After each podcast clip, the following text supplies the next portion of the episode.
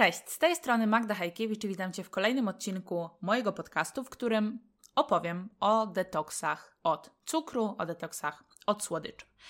Nowy rok, chociaż już nie aż tak młody, no bo mamy już prawie połowę e, lutego, e, obfituje w to, że pojawia się bardzo dużo wyzwań typu 30 dni bez słodyczy, 30 dni e, bez cukru itd. Tak itd. Tak I sporo osób myśli, że przeprowadzenie takiego detoksu to jest jedyna skuteczna droga do tego, żeby na przykład jeść trochę mniej słodyczy.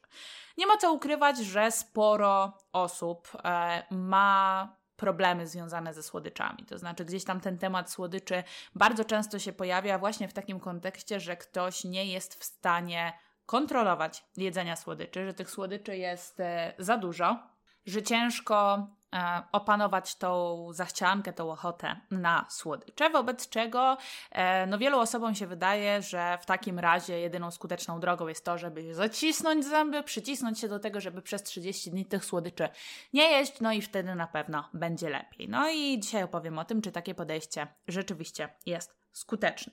Od razu powiem, że to nie jest e, taki temat, w zasadzie żaden temat związany z żywieniem nie jest taki, że można odpowiedzieć kategorycznie tak albo kategorycznie nie, dlatego że jeżeli nawet mówimy o badaniach naukowych i o tym, kiedy jakaś metoda e, generalnie w odniesieniu do całej populacji e, jest, no wychodzi w badaniach, także jest albo skuteczna, albo nieskuteczna, to nigdy nie jest tak, że coś, co jest skuteczne, zadziała na 100% osób, bo po to mamy miarę miarę istotności statystycznej, żeby e, powiedzieć, przy jakich wynikach w konkretnej grupie można powiedzieć, że ten efekt będzie w jakikolwiek sposób odnosił się do reszty populacji. I to nigdy nie jest 100%. Tak, to nie jest tak, że nawet jeżeli my wiemy, że jakaś metoda jest skuteczna, to znaczy, że zadziałała na 100% osób, wobec czego zawsze, kiedy się porusza jakikolwiek temat dotyczący, nie wiem, choćby tego, w jaki sposób e, motywować e, osoby, które chcą schudnąć, oczywiście, jeżeli one sobie takiej motywacji życzą,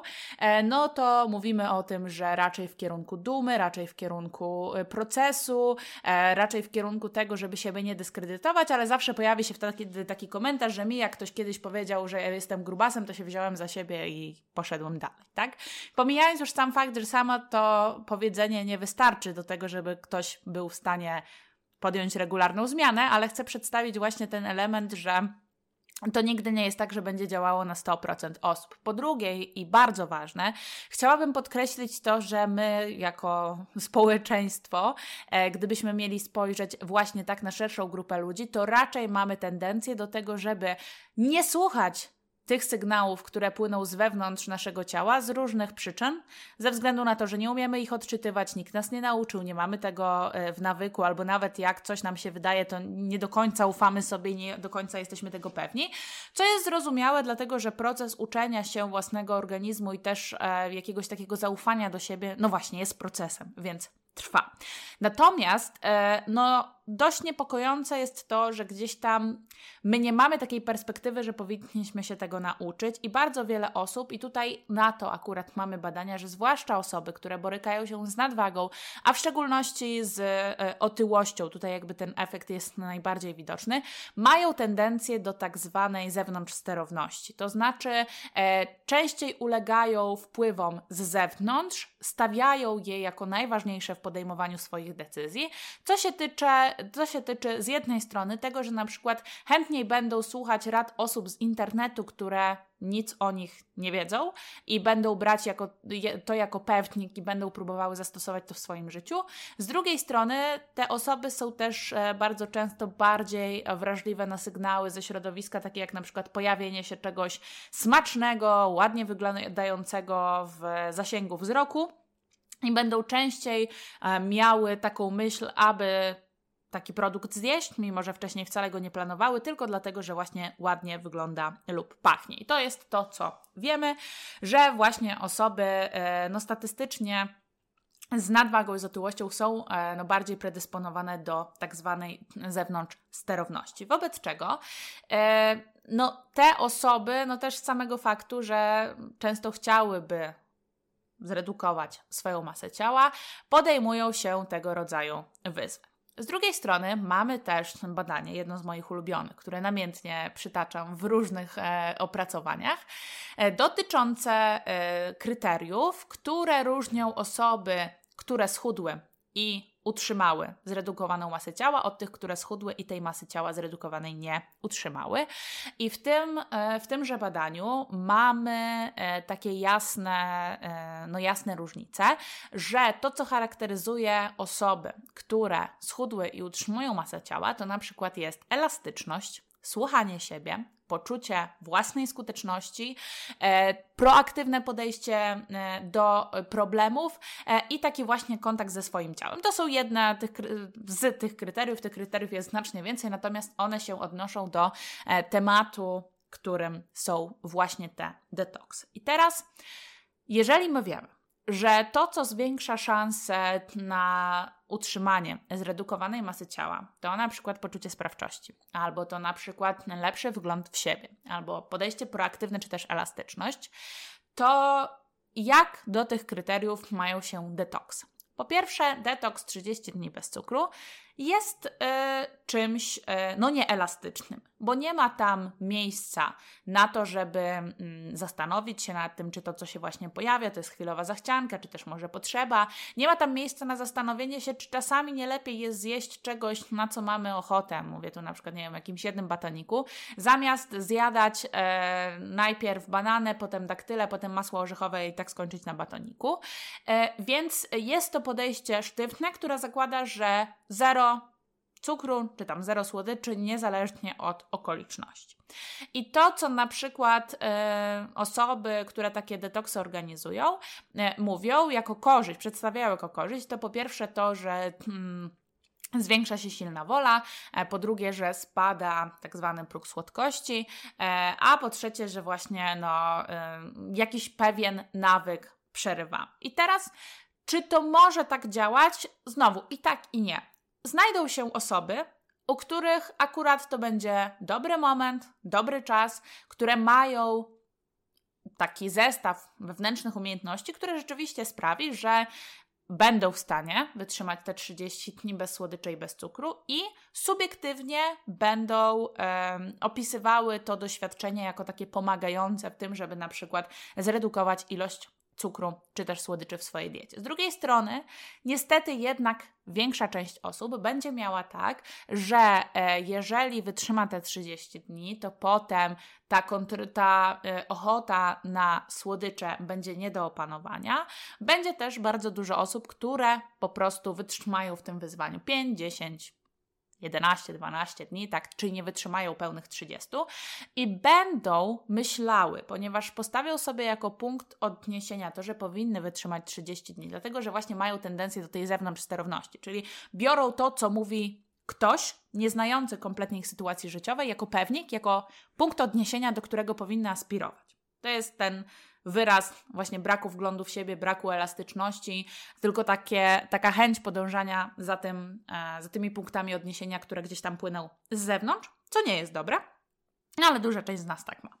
Więc będą miały takie poczucie, że jeżeli są osoby, które wytrzymują 30 dni, albo w ogóle taki był plan, a one nie wytrzymały, no to znaczy, że są gorsze, że są do niczego, że nie mają silnej woli, co nie jest do końca zgodne z prawdą. Dlatego, że yy, żebyśmy byli w stanie budować naszą samokontrolę, silną wolę, poczucie sprawczości, to oczywiście poprzeczka tego wyzwania, które sobie stawiamy, musi być trochę ponad to, co robimy na co dzień. Tak, no bo jeżeli nie robimy niczego innego niż do tej pory, no to nie ma tego elementu zmiany czy też rozwoju. Tak, jeżeli chcemy się uczyć jakiejkolwiek nowej umiejętności, to musimy sobie stawiać cel, taki, który zakłada, że no jednak robimy coś, czego do tej pory nie robiliśmy albo nie umieliśmy. Tak jak się uczymy języka angielskiego, to nie możemy się łudzić, że nauczymy się języka angielskiego w kółko, powtarzając te nowe słówka. Musimy się uczyć nowych, tak? Natomiast pytanie, czy dobrym. czy dobrym, taki, dobrą taką analogią byłoby powiedzenie, że jeżeli chcesz się nauczyć języka angielskiego, to jedynym i skutecznym sposobem będzie to, że przez 30 kolejnych dni musisz opanowywać 100 nowych słówek, bo jak nie opanujesz 100 nowych słówek, to się nie nauczysz języka angielskiego. I każdy z nas czuje, że okej, okay, pewnie jest to ambitne wyzwanie, tak? Rzeczywiście, jakbyśmy się każdego dnia uczyli 100 nowych słówek, no to po tych 30 dniach mielibyśmy 3000 nowych słówek, co zdecydowanie pomogłoby w tym, jakby przyspieszyłoby powiedzmy naukę, tak? Natomiast z drugiej strony, czy to jedyny sposób nauki angielskiego? Nie. Czy to jest sposób oparty na e, wiedzy dotyczącej zdobywania nowej umiejętności czy nowej wiedzy? No też nie, dlatego że e, my e, wiemy, że żeby opanować nową wiedzę, oprócz uczenia się nowych rzeczy, potrzebujemy również utrwalania tych, które już znamy, a po drugie wiemy, że dużo lepiej działa nauka rozłożona w czasie, a nie bardzo intensywne e, uczenie się w krótszym okresie czasu, dlatego że po prostu e, no, nasza pamięć e, nie jest w stanie wtedy przechować, nasz mózg nie jest w stanie wytworzyć wtedy odpowiedniej ilości nowych połączeń nerwowych, które by e, dawały nam dostęp do tej nowej wiedzy, które pozwoliłyby nam tą wiedzę zapamiętać. I chociaż o innych procesach mówimy w przypadku radzenia sobie ze słodyczami, to podałam ten przykład jako właśnie takie coś namacalnego, że rzeczywiście takie bardzo intensywne działanie w krótkim okresie czasu, no nie do końca jest skutecznym, a na pewno nie jedynym realnym, czy inaczej, nie jedynym skutecznym sposobem na nabycie jakiejś nowej umiejętności. Mała autopromocja. Jeśli jesteś już na tym etapie podcastu, to prawdopodobnie treść w nim zawarta jest dla Ciebie interesująca. Jeżeli chcesz głębiej popracować nad swoją relacją z jedzeniem, znaleźć przyczynę swoich trudności w tym obszarze, a także skutecznie i przede wszystkim trwale poprawić swoje samopoczucie oraz sylwetkę, sprawdź moje kursy online na platformie Akademia Wiem Co Jem. Kursy, które tworzę są praktyczne. Poznasz w nich nie tylko teorię, ale przede wszystkim nauczysz się jak wdrażać tą wiedzę w realia swojego życia. Link do mojej platformy kursowej znajdziesz w opisie tego odcinka. I kończąc ten wątek, oczywiście znajdą się osoby, które powiedzą, że no taka nauka przez 30 dni to mi dała prawdziwego kopa do działania, bo czuję, że jestem do przodu.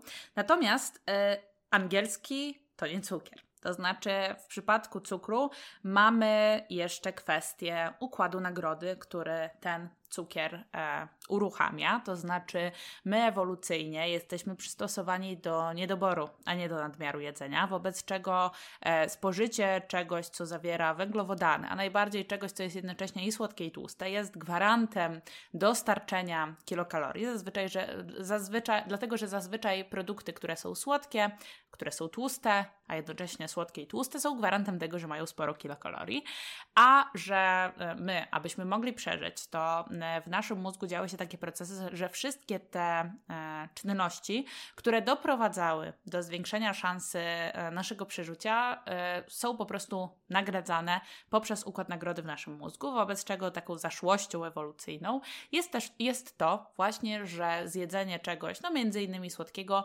pobudza układ nagrody, w efekcie czego my doświadczamy e, tego, co e, my doświadczamy e, po prostu przyjemności, tak? I chcemy to powtarzać. I teraz są takie wnioski, które zostały wyciągnięte na podstawie badań odnośnie tłuszczu i soli Jednoznaczne wnioski nie dotyczą cukru, natomiast można y, gdzieś tam, no właśnie, domniemywać, że, że takie zjawisko może występować.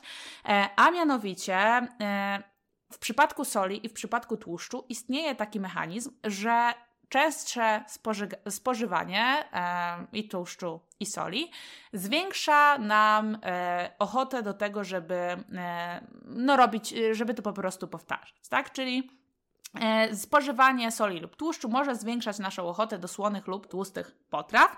Niewiele jest bezpośrednich dowodów na to, że to samo dotyczy cukru, natomiast można postawić taką hipotezę, że tak się może dziać. Wobec czego e, jednym właśnie z postulatów detoksów cukrowych jest to, że jeżeli teraz człowiek się powiedzmy to odłączy od cukru na 30 dni, to potem jego potrzeby dotyczące jedzenia słodyczy znacząco spadną. Natomiast gdybyśmy byli rzeczywiście maszyną, e, która podlega tylko i wyłącznie układowi nagrody, być może miałoby to sens. Natomiast my jesteśmy czymś więcej niż układem nagrody i na to, czy my będziemy jeść słodycze, czy nie, nie ma tylko i wyłącznie wpływu ten układ. A mianowicie e, bardzo wiele osób po prostu w słodyczach, w smakowitym pokarmie znajduje sposób na radzenia sobie z różnymi emocjami, z napięciem, ze stresem, z przeciwnościami, co oczywiście nie jest długoterminowo dobrym mechanizmem i e, dobrze byłoby nad nim e, popracować. Zresztą materiały, które gdzieś tam tworzę do e, nowego kursu dotyczącego tego, jak odzyskać kontrolę nad jedzeniem słodyczy, będą mocno się w to zagłębiać. Niemniej, Chcemy oczywiście długofalowo to zmienić, natomiast są to często no, na tyle głębokie sprawy albo na tyle długo powtarzane nawyki, że nie jesteśmy w stanie tego zrobić od tak. I nawet jeżeli powiedzmy odmówimy sobie przez jakiś czas cukru, to być może pod kątem właśnie takiego naszego przyzwyczajenia miałoby to pozytywne skutki. Natomiast pod kątem tego, że na przykład nie jesteśmy świadomi tego, że my jemy słodycze pod wpływem napięcia, więc jak sobie odmawiamy tych słodyczy, nie szukamy, nie znajdujemy innych sposobów na to, żeby sobie z tym napięciem poradzić i w efekcie czego to napięcie staje się tak duże, że po prostu tracimy kontrolę i nie jesteśmy się w stanie przed tym powstrzymać. Dużo zależy też od momentu życia, w którym się znajdujemy, dlatego że na przykład e, takie jedzenie słodyczy podchodzące już pod kompulsywne obiadanie się. E, nie będę się teraz jakoś mocno nad tym rozgadywać, bo e, o kompulsywnym obiadaniu się są oddzielne podcasty, natomiast to, co warto wiedzieć, to to, że taki mechanizm niekontrolowanego jedzenia bardzo często jest, e, można porównać do takiego mechanizmu e, hamulca ręcznego. Czyli my sobie na przykład bierzemy na głowę tak dużo rzeczy, e, tak dużo od siebie wymagamy, non-stop myślimy, ruminujemy, ruminujemy, e, międlimy gdzieś w głowie negatywne scenariusze, negatywne myśli, czy rozpamiętujemy to, co się wydarzyło, że nasz organizm poprzez włączenie właśnie takiego mechanizmu, w którym chociaż na chwilę możemy o niczym nie myśleć, bo się zajadamy, tak, czy też obiadamy się, e, jest takim elementem, e, który można porównać właśnie do wciśnięcia e, takiego hamulca, ręcznego hamulca awaryjnego, który to ma spowodować taki efekt, że weź ty w końcu człowieku nie myśl przez chwilę o tych wszystkich rzeczach, tylko zajmij się czymś, żeby Twoja głowa mogła odpocząć. I teraz to, czy ktoś e, będzie w stanie wytrzymać na takim detoksie, czy też nie, nie zależy tylko i wyłącznie od siły woli. E, zależy od bardzo wielu innych czynników i mechanizmów, które mają na nas wpływ. I teraz, biorąc pod uwagę to, że rzeczywiście istnieją przesłanki e, do tego, żeby e, wnioskować, że rzadsze jedzenie czegoś, co zawiera cukier może przyczyniać się do tego, że nazwijmy to progiem słodkości, tak, że ten próg słodkości nam spadnie. Jako próg słodkości rozumiemy tutaj taką potrzebę jedzenia słodyczy, natomiast to nie oznacza, że od razu trzeba przechodzić do tak restrykcyjnych, e, ograniczających środków jak detoks 30-dniowy, dlatego że to podejście, które zdecydowanie częściej się sprawdza i które zresztą ja też, e, o którym bardzo często wspominam, to jest podejście stopniowe. Tak samo jak się odzwyczaja od robienia innych czynności albo przyzwyczaja do jakichś nowych nawyków, robi się to stopniowo i to ma największą skuteczność na bardzo wielu płaszczyznach. Tak samo tutaj, jeżeli na przykład mamy tak, że dziennie zjadamy dwie, trzy porcje słodyczy, to nie musimy, żeby iść do przodu w kwestii odzyskiwania kontroli nad jedzeniem słodyczy, nie musimy od razu przechodzić jakby do tak drastycznego środka, jak całkowite odmawianie sobie tego. Możemy przejść do tego stopniowo i uzyskiwać stopniowo ten sam efekt, zwłaszcza, że takie podejście będzie zdecydowanie bardziej realne do wykonania. I tutaj, tak jak mówię, nie, nie mylmy tego, czy nie szukajmy jedynej przyczyny tego, że nie jesteśmy w stanie wytrzymać w jakimś ambitnym wyzwaniu tylko i wyłącznie do braku swojej silnej woli, dlatego że też. E, wiedząc, mając wiedzę na temat e, psychologii osiągnięć, czy w ogóle osiągania celów, czy też psychologii zmiany, jeżeli różnica pomiędzy tym, co jest teraz, czyli tak zwanym ja realnym, e, a ja idealnym, czyli różnica między tym, co my byśmy chcieli, żeby była, im jest większa, tym bardziej jakby jest taki idealny moment pośrodku, gdzie to wyzwanie jest jednocześnie wyzwaniem, ale wyzwaniem realnym, co powoduje w, w nas chęć, a powoduje w nas czy wyzwala w nas motywację. Natomiast jeżeli ta różnica między ja realnym a ja idealnym jest za duża, to prowadzi do frustracji i wcale nie wspiera budowania silnej woli, samokontroli czy też osiągania wyzwań. Więc teraz, jeżeli my jesteśmy startowo w punkcie, w którym tych słodyczy jemy dużo i chcemy natychmiast przejść do tego ja idealnego, które słodyczy nie je w ogóle, to ta różnica pomiędzy ja realnym i ja idealnym będzie prowadziła do frustracji, do wyczerpania, do porzucania tego, co sobie zamierzyliśmy, a nie do zmotywowania nas, czy też zbudowania poczucia sprawczości. Inna kwestia, o której powiedziałam na samym początku, właśnie e, to, co różni osoby, które osiągają swój efekt i go utrzymują, versus te, które redukują masę ciała, ale tego efektu nie utrzymują. E, tą różnicą jest poczucie sprawczości. I teraz poczucie sprawczości budujemy na tym, że byliśmy w stanie coś zrobić. To znaczy, że sobie coś założyliśmy i to zrobiliśmy. I teraz nie zbudujemy poczucia sprawczości na wyzwaniach, które są e, bardzo wysoko pod, e, podniesioną poprzeczką, dlatego że po prostu ich nie zrealizujemy. No jak mamy budować poczucie sprawczości, jeżeli nie realizujemy tego, co sobie zamierzyliśmy? I bardzo często przyczyną tego jest to, że te wyzwania są po prostu nijak adekwatne do naszych realnych możliwości, do realiów naszego życia, bo pamiętajmy, że każdy z nas ma inną historię, inny zestaw cech osobowości, inny temperament, inne doświadczenia, inne możliwości, inne wsparcie itd., tak itd. Tak Więc nie ma jednego skutecznego sposobu dla wszystkich. I jeżeli my będziemy się porównywać, jeżeli my będziemy twierdzić, że, jeżeli, że jedynym powodem, dla którego my uważamy, że powinniśmy być w stanie coś zrobić, to to, że ktoś inny zrobił, to to się nijak ma. To trochę jak taki e, obrazek krążący po internecie, że e, Szkoła to jest trochę tak, jakbyśmy postawili słonia, rybę i żyrafię i oceniali ich wszystkich na podstawie jednego kryterium, czyli na przykład, nie wiem, nurkowania, tak?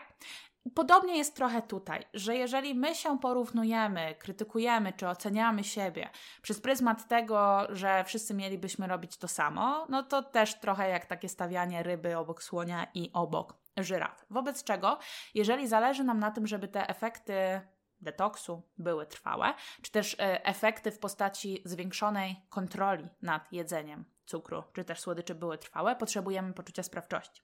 Poczucie sprawczości zbudujemy tylko i wyłącznie wtedy, kiedy będziemy robić rzeczy, które są dla nas, tak jak mówiłam, są wyzwaniem, ale jednocześnie osiągalnym wyzwaniem. I bardzo chciałabym zwrócić tutaj uwagę na taką refleksję dotyczącą siebie, że jeżeli my mm, po raz któryś próbujemy tego samego sposobu i ten sam sposób nie działa, to zachęcam do tego, żeby wnioskiem, który wówczas wyciągamy, nie było zawsze to, że to z nami jest coś nie tak, bo nam nie wychodzi, a innym wychodzi, tylko może, żeby sobie postawić taki wniosek, że hmm, być może to nie jest dobra strategia dla mnie i wymaga, y, jakby i potrzebuje po prostu innej strategii, która będzie bardziej dopasowana. Bo bardzo często tak po prostu jest. Tak jak mówię, nie jesteśmy w stanie wszyscy tak samo y, wprowadzać zmiany. Mamy różne możliwości, różne wyzwania, a dodatkowo, jeśli chodzi o odzyskiwanie kontroli nad procesem jedzenia, to wprowadzanie detoksu, wprowadzanie sztywności, wprowadzanie podejścia 100% albo nic jest przeciwskuteczne we wdrażaniu zmian. Dlatego też tym bardziej dziwi mnie to, że bardzo wiele osób stawia to sobie jako punkt odniesienia, że jeżeli nie są w stanie na czymś takim wytrwać, to znaczy, że nic im nie wyjdzie. Tak jak mówię, skuteczne strategie procesu zmiany prowadzą przez małe kroki, prowadzą przez budowanie poczucia sprawczości, prowadzą przez budowanie elastyczności, proaktywności, wglądu w siebie, a nie przez 100% albo nic, nie przez sztywność, nie przez brak elastyczności. Więc jeżeli chcesz odzyskać kontrolę nad e, jedzeniem słodyczy, odzyskać kontrolę nad jedzeniem cukru, to detoksy nie będą dobrą drogą. Oczywiście, tak jak mówiłam, znajdą się osoby, które stwierdzą, że im to pomogło i jakby nie ma w tym nic dziwnego. To znaczy, tak jak mówiłam, nigdy nie jest tak, że skuteczna metoda oznacza, że pomogła 100% osób, bo są osoby, które z różnych powodów akurat e, no, będą odbierały to inaczej. Niemniej, jeżeli mamy mówić o takiej tendencji ogólnej, jeżeli mamy wyciągać wnioski, które będą się tyczyć szerszej grupy osób, to oddziaływania w postaci detoksów od cukru nie są oddziaływaniami skutecznymi i polecanymi do budowania kontroli nad procesem jedzenia. To tyle, jeśli chodzi o detoksy cukrowe. Zdradzę tylko, że jestem w trakcie pracy nad aktualizacją, a w zasadzie nad nagraniem nowego kursu dotyczącego tego, jak odzyskać kontrolę nad nad jedzeniem słodyczy, wobec czego jeżeli ktoś z Was jest zainteresowany poznaniem, a przede wszystkim ćwiczeniem skutecznych strategii na to, jak odzyskiwać kontrolę nad procesem jedzenia, to zachęcam do bycia na bieżąco e, z moimi social mediami, z moimi podcastami. E, jeżeli coś się zacznie dziać w tej materii, to na pewno będę dawać znać. A dziś dziękuję bardzo i do usłyszenia w kolejnych odcinkach.